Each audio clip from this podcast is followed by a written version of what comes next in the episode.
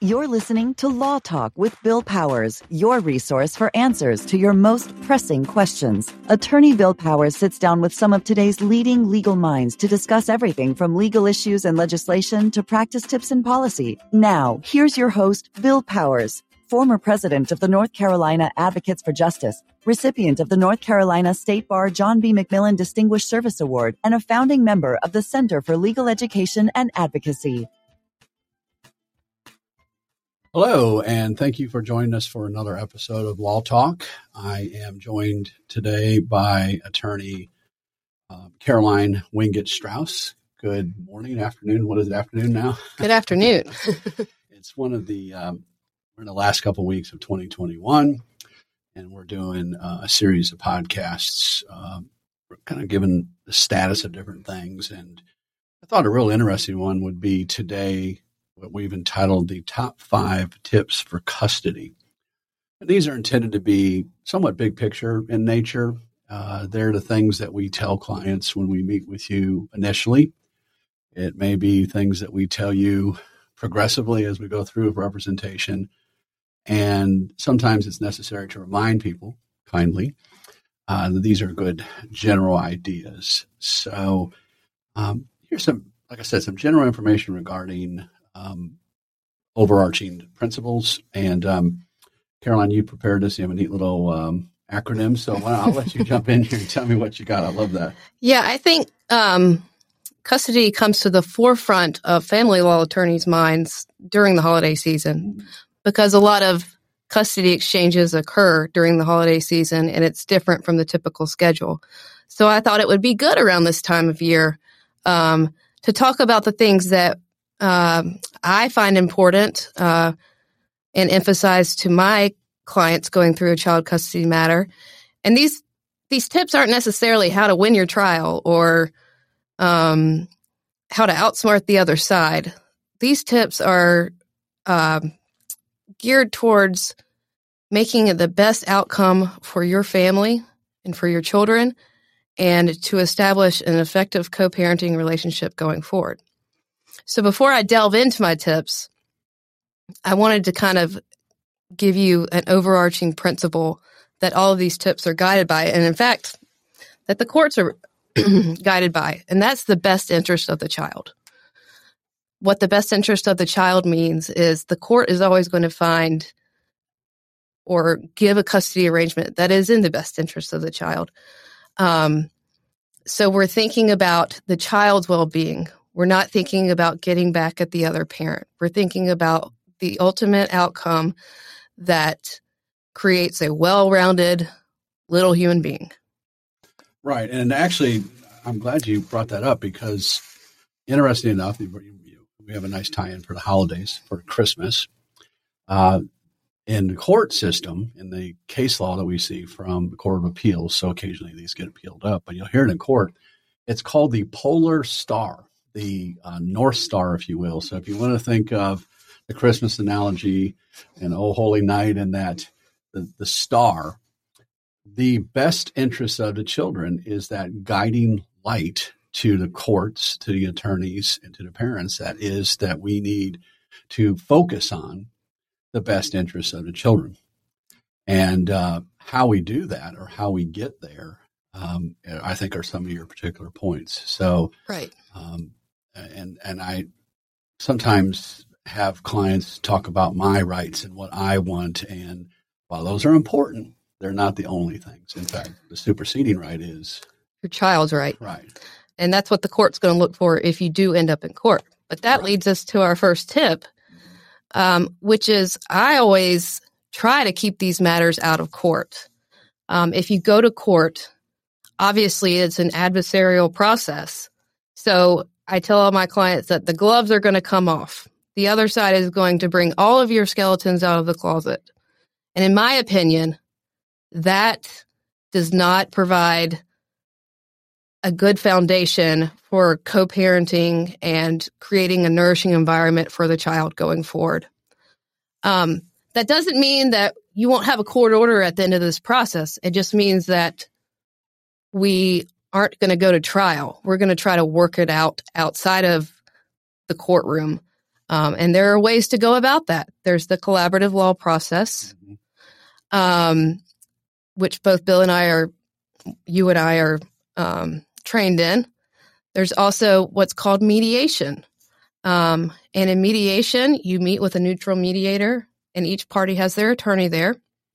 If they have attorneys, and you try to come up with a plan with all minds involved um, that will best help the child. Um, and in fact, if you do file a lawsuit, you have to go to mediation anyways. Um, so the courts even prefer that these things get settled before they hear them. Wait, uh, a, a courtroom divorce lawyer doesn't want to go to court? Are you uh, crazy? Or does that come from maybe um, having been there a little bit and seen some things? As my as my dad would say, uh, I've, I've this ain't my first rodeo. I've been there before. Yes, we are. Uh, I think I think our reputation is for being courtroom lawyers, and we we litigate things regularly.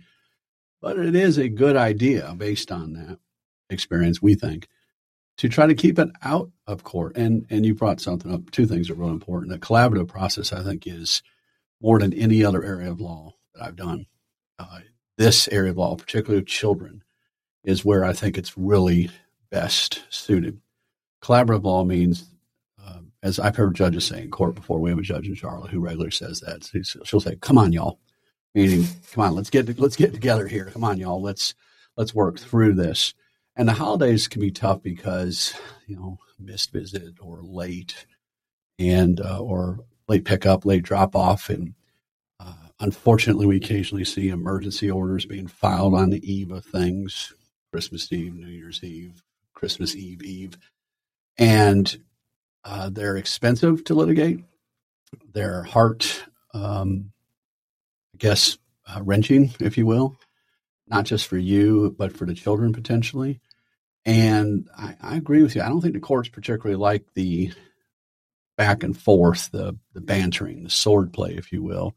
I think the courts very much prefer, you know, the come come on y'all approach.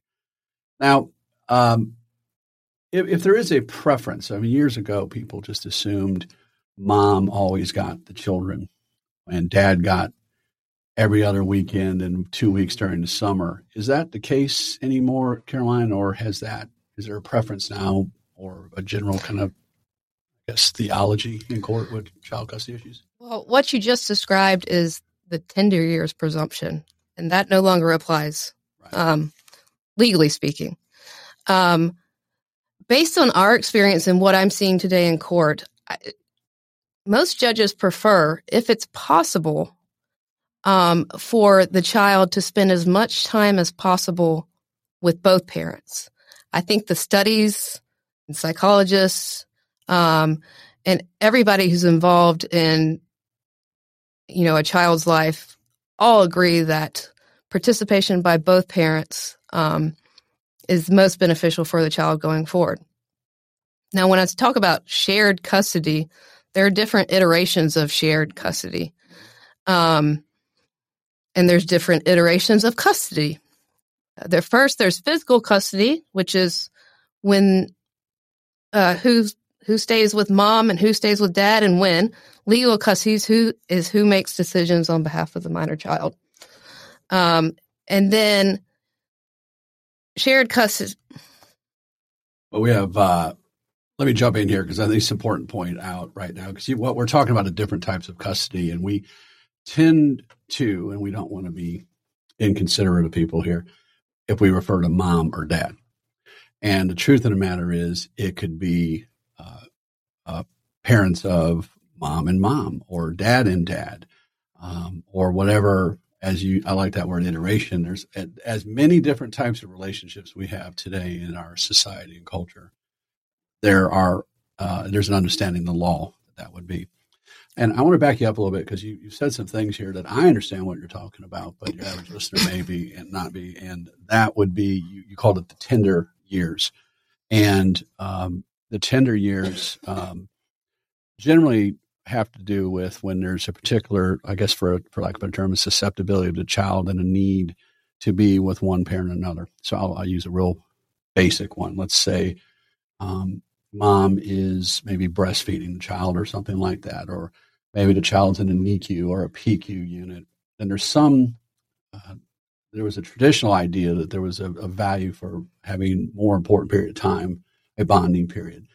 Tell, tell, tell you know, people are listening what you mean by that when you say the tender years, or what was the kind of the old school, old maybe common law philosophy on this? Well, I mean, I think the old school philosophy that was that during those younger years, when the child is breastfeeding or needing a lot of motherly attention, um, that custody would go to mom. Mm-hmm. Um, that has since changed. Um, and um, courts now recognize the fact that dads or other moms are equally as capable to take care of the child during that per- time period. Right. And there are ways, I don't want to focus too much on breastfeeding, but there are other ways to make sure the child's properly nourished. And that that's an, another big picture item when we talk about best interests. We talk about the mental well being of the child, the physical well being of the child or children. So it could be are they getting food? Is the food appropriate? Are they seeing physicians or doctors, as the case may be? Do they have a roof over their head? Are they going to school and get an appropriate level of education? Do they have uh, valuable friend groups and family familial groups and other parents involved in their life? It's meant to be holistic. It's meant to be um, approach and a way of looking at all the different assets that are available to the child. And some could be financial, some could be relationships. So you mentioned there are different types of custody. There could be legal custody. Uh, there could be shared physical custody. There could be decision making authority for certain types of issues, like when uh, parent A uh, decides issues regarding sporting events, parent B decides issues of uh, schooling, uh, parent A and B um, share joint responsibility for um, religious upbringing and things like that. Again, this is it can be really, really, really complicated. So um, I think what you were saying, and and, um, and, I'm sorry to interrupt you on this, but I think you said there's kind of a, a, preference for shared custody in the sense of that both parents, A and B, whomever A and B may represent, should be actively engaged in the child because that is in the best interest of the child from a developmental standpoint. Did I get it right? Correct. Okay. That's not necessarily saying 50 50 custody, though I, I see a preference towards that where the parents – are living in close range with one another mm-hmm. um, and can get along with one another. Um, right. And there's no danger to the child at either house. Right. right? But um, yes, the overarching principle, I think, these days is that the child benefits the most from spending substantial amounts of time with both parents. Let me let me have, hit you with a couple of possible exceptions to the rule. Like, what if the parent A is a substance abuse person, meaning they're either drinking too much or using an excessive amount of legal or illegal uh, drugs. What if it's a, a physically abusive environment? What if the children are not being properly supervised for long periods of time? One parent's working and they're leaving a small child at home. Um, those are things you think about as well, right? Oh, most definitely. Right. Um, and that's oftentimes when we end up outside of, well, excuse me, um, that's when we end up in court um, because we need the judge to step in and protect that child. Right. Um, and just recently, I've had two cases where alcohol abuse is an issue. Mm-hmm. Um, and we've crafted agreements that kind of give the person with the issue um, steps to prove him or herself um, in order to gradually gain custody back and prove their sobriety. So there are ways to protect the child within the the custody agreement. Right. I think it's fair to say that courts do not want children in dangerous environments. They don't want them subjected to illegal, abusive, and or unhealthy behaviors. Um, I'll tell you one thing we've seen uh, not a lot of, but it's I, I, thought we'd see more. But occasionally, uh, you know, who gets the COVID shot, who doesn't want to do the COVID shot, and who you know, and I well actually we had one last year where one parent was less concerned about that and traveling and seeing lots of family and not really the allegation was not really taking many steps as precaution, social distancing, mask, whatever you want. And I'm not trying to weigh into the the, the strength or, or, or the value of those things, but um, you know, and another parent in that instance, you know, was much more restrictive, and and it applied to sporting events and schooling and and travel on airplanes and being in large groups of people and these are the type of things we deal with. In fact, that one we had last year was about this time. We did a there was a bunch of had a bunch of emergency hearings, and and it really um, uh, it can be problematic. So, you know, number one, um, try to stay out of court if you can. Mm-hmm. Uh, number two, uh, know or understand that there is a preference, or at least an assumption, that there would be some level of shared custody, whatever that may mean. You know, all kinds of little asterisks. Lawyers call them caveats. I mean, uh, there are a million different exceptions to these. And what's number three, Carolyn? Number three um, is keep the kids out of it. That means I always advise my clients if the child is in your care, don't ask about what's going on at mom or dad's house.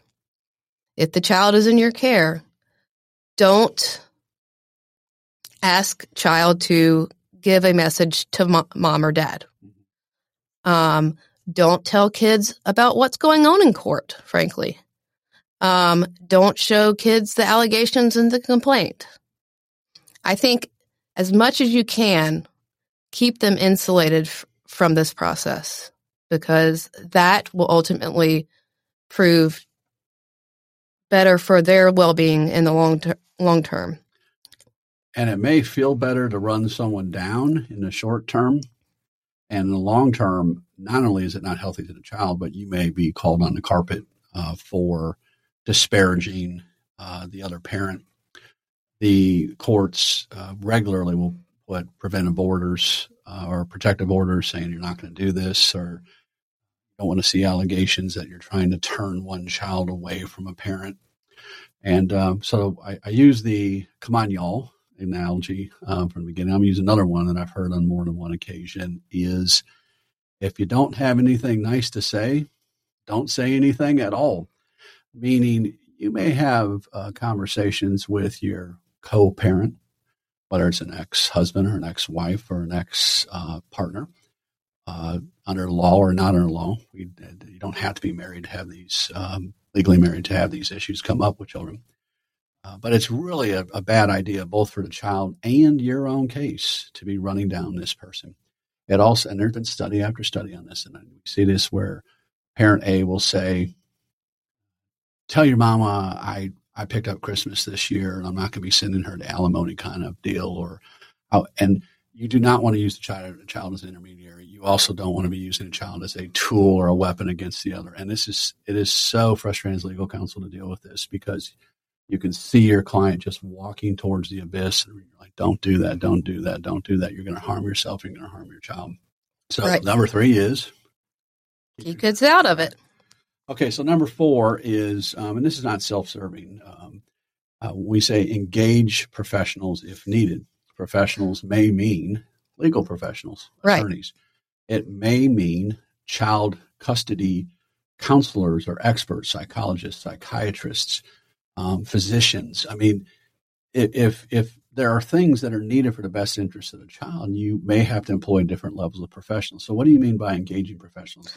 Right, and I, I was kind of thinking this, of this in a twofold um, idea. Um, number one, professionals for the children. Number two, professionals for the parents. Right. right? So, let's say your child is showing some behaviors that lead you to believe that he or she is having issues with this separation or with this two parent household or two household parenting arrangement, then I think it's a good idea to get the child psychologist on board to give your child a separate outlet um, to talk about his or her feelings um, and process what is going on in his or her life. Um, on the parent side of that, I'm talking about um, courts can appoint people like a parenting coordinator. Right. If you and your co parent cannot get along, this person can step in between and help you and the co-parent make decisions um, on behalf of your minor child and try to come to an agreement. And it's interesting you say because I actually one of my favorite things I think I've ever done professionally is serving as a best interest uh, attorney, right? Which is the kind of the pre versus post adjudication or judgment type of parenting coordinator role. Parenting coordinators for y'all, in a way, work like a, and I'm ombudsperson, meaning that they they serve with a certain level of discretion by court order, and rather than going to court and argue about late visitation or support issues, or or in most and support's probably not a good idea, but the raising of a child or how the people are interacting, the parenting coordinator can direct or order certain things um, to follow through. So there could be family counseling, it could be individually counseling for the child, there could be group counseling, there could be individual counseling for one of the parents. Uh, there are a lot of different um, ways of going about that. A best interest um, attorney is also tends to be by statute actually by they're called high conflict matters. It's where the parties are not getting along.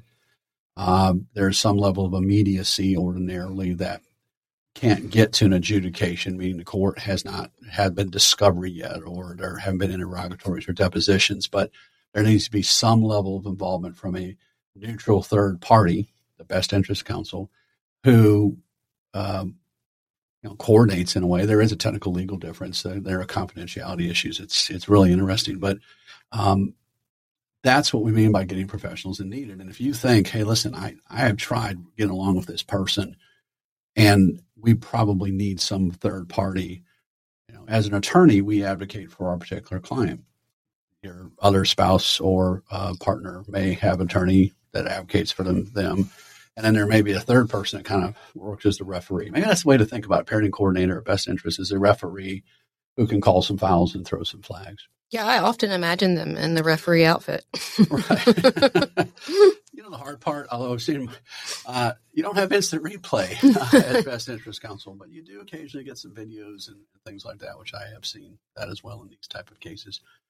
All right, so number five, um, and I see you did a bonus here, which I, mm-hmm. uh, like that. So I'll call it five plus. But number five is no matter how well you and your co-parent get along, it's always our suggestion suggestion to get an order or an agreement in place. Um, for example, um, we recently had a case where it was an eight year old child. No. Yeah, that's fine. Yeah.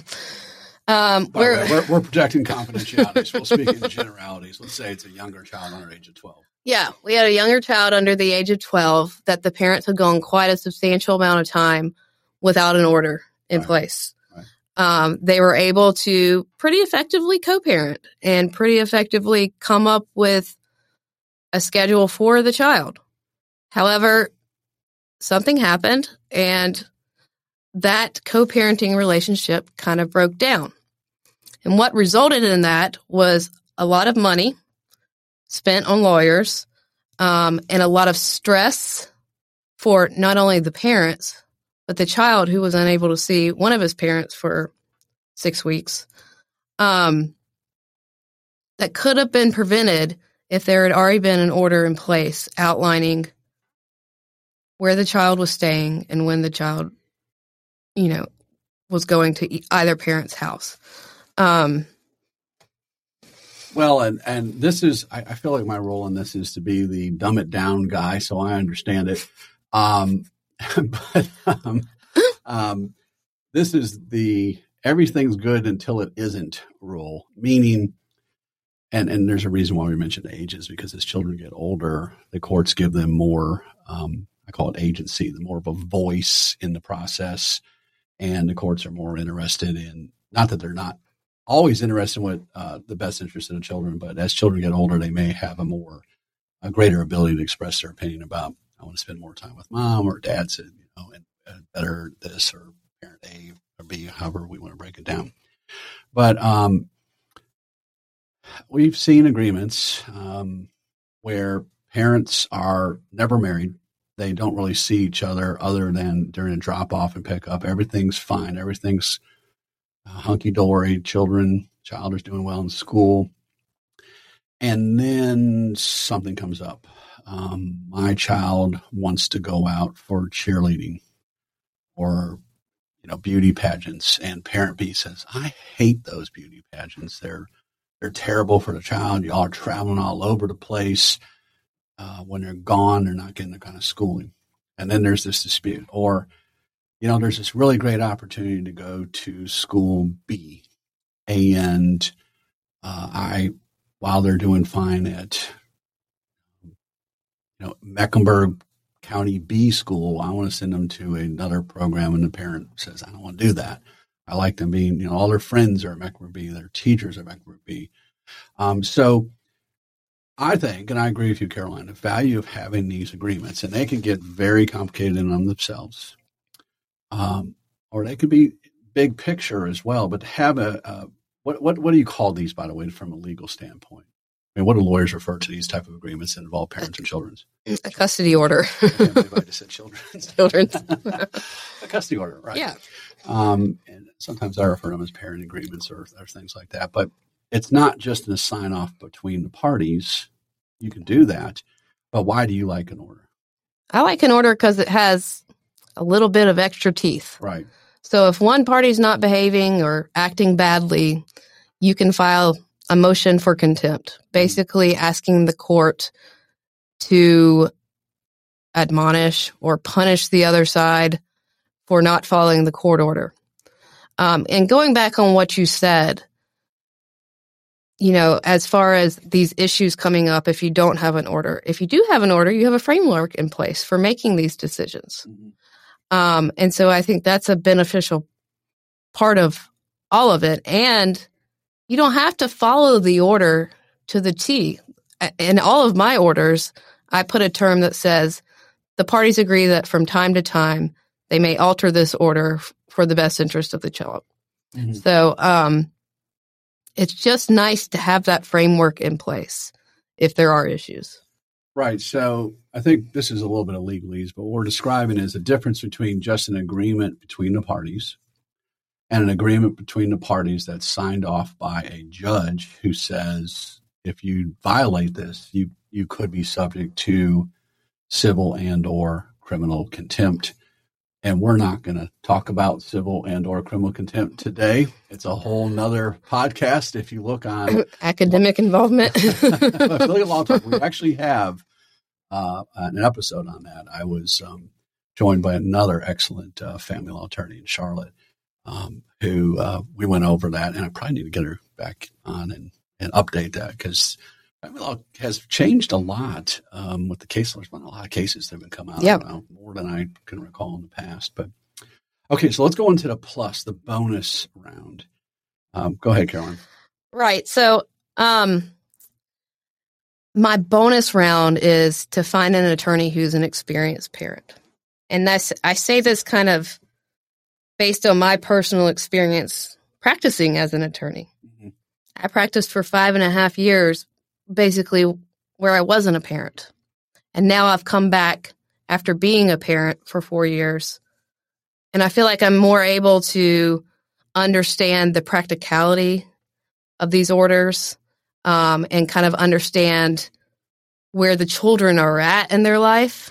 Um, and I think if you find an attorney that has experienced these things as a parent, they're better better able to negotiate an agreement or argue for an outcome that is practical for you, but most importantly for your child in the future.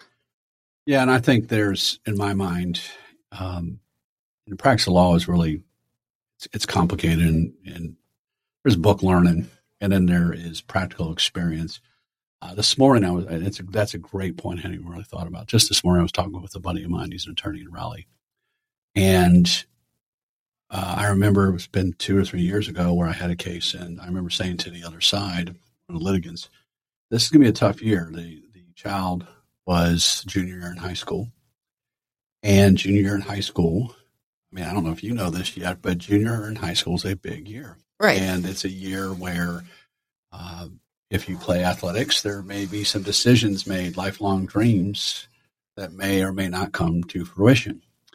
Uh, junior year is the year where you take the SAT or ACT, and while it's not always required in all schools now anymore, it's the standard practice to take it. I took it once, maybe twice now. I, I took it when we used to click rocks together and had an abacus out for our math. But, um, and, I had just been through that at the time within a couple, three years. And my daughter, um, I call her Mookie, Sarah. My daughter plays college athletics. Um, and and I remember the process of the interviewing with the teams and do we want to go division one or division two or division three or is that even realistic? That's another thing. And then, oh, you did well on the ACT or the SAT. Which school do you want to apply for and what major? And junior year is a tough year, not because only you're just taking these courses. You're making decisions. Right. And sometimes um, expectations had to be modulated. I have a friend who this is what he does. He he is a guidance counselor privately that helps people um, uh, explain the college application process, which has become an incredibly complex labyrinth of different procedures and protocols. And by the way, if you want to add in the uh, NCAA or collegiate level sports, it gets even more complicated. Well, I Where, can imagine. yeah, uh, because um, you know, does GPA matter? Does it not matter? Um, where what what position are you playing? Are you a scholarship athlete? Are you non-scholarship athlete? It is really, really, really, really complicated. Point is, I think it helped me in working with um, some people that I'd been through that. Mm-hmm. Um, uh, I wish I had had someone pull me aside and say it. Um, and, and and the longer we practice law, at least I practice law, the more I feel my individual life experiences have helped me to give some context. I say to clients all the time, I'm trying, I'm not trying to judge or seem like a Mr. Know-it-all. It just, I think it helps to know why I say what I say. And I've been there. And, um, and, uh, that's not to say that there aren't very, very good lawyers out there that have, um, uh, don't have children that can't be quite good. I just think in, in, in your selection of an attorney, I don't think it hurts to ask around a little bit and say, not only what is your legal experience and but your life experience and right. what's your philosophy. That that applies to whether you want an attorney who tries to be more collaborative in nature, which we are admittedly very collaboratively oriented. Um, if you come to us and and we perceive that you want to inflict pain through the courts, we'll probably recommend that you talk to some other attorneys and maybe look around because I, well, Caroline, what's your philosophy of using the courts to inflict pain? It never ends well. Yeah even if you win. yeah, for anybody. and there are costs. I always am reminding people, and this is in criminal cases and family law cases, there are costs associated with litigation. And this comes from somebody who's spent a lot of years duking it out in court. Um, there are emotional costs. There are a cost of the attorney. There are costs of getting a result that you don't necessarily like or want. So, uh, maybe do as a wrap up and our uh, and, and, our time here on Law Talk is Caroline maybe maybe hit us with these these five points. I sure will. Our first point is to try to keep it out of court. Our second point is to know that the preference generally these days is for shared custody. Our third point, and maybe our most important point, is to keep the kids out of it. And know on number four that you can always engage professionals if you need it. And remember that even if you and the co-parent are getting along great, it's always a good idea to get an, a parenting order or agreement in place. And then our bonus round um, is to find an attorney who's an experienced parent. Um, and I think that wraps it up for us. And I think it gives you a good overview of what our firm finds important um, in this process. Well, thank you so much, Caroline, for joining us. If you have questions or topics for Law Talk, and Law Talk um, is intended as an educational resource, if you have an individual legal question want to seek some sort of uh, formal opinion or advice, we recommend you speak with an attorney.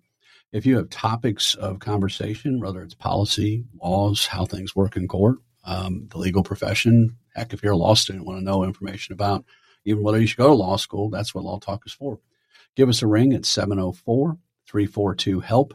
That's 704 342 4357.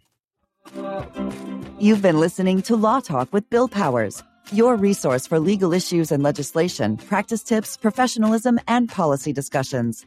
Want to talk to Bill Powers? Call 704 342 HELP. That's 704 342 4357. Law Talk with Bill Powers is an educational resource only. The information presented does not constitute legal advice and is not a substitute for consulting with an attorney.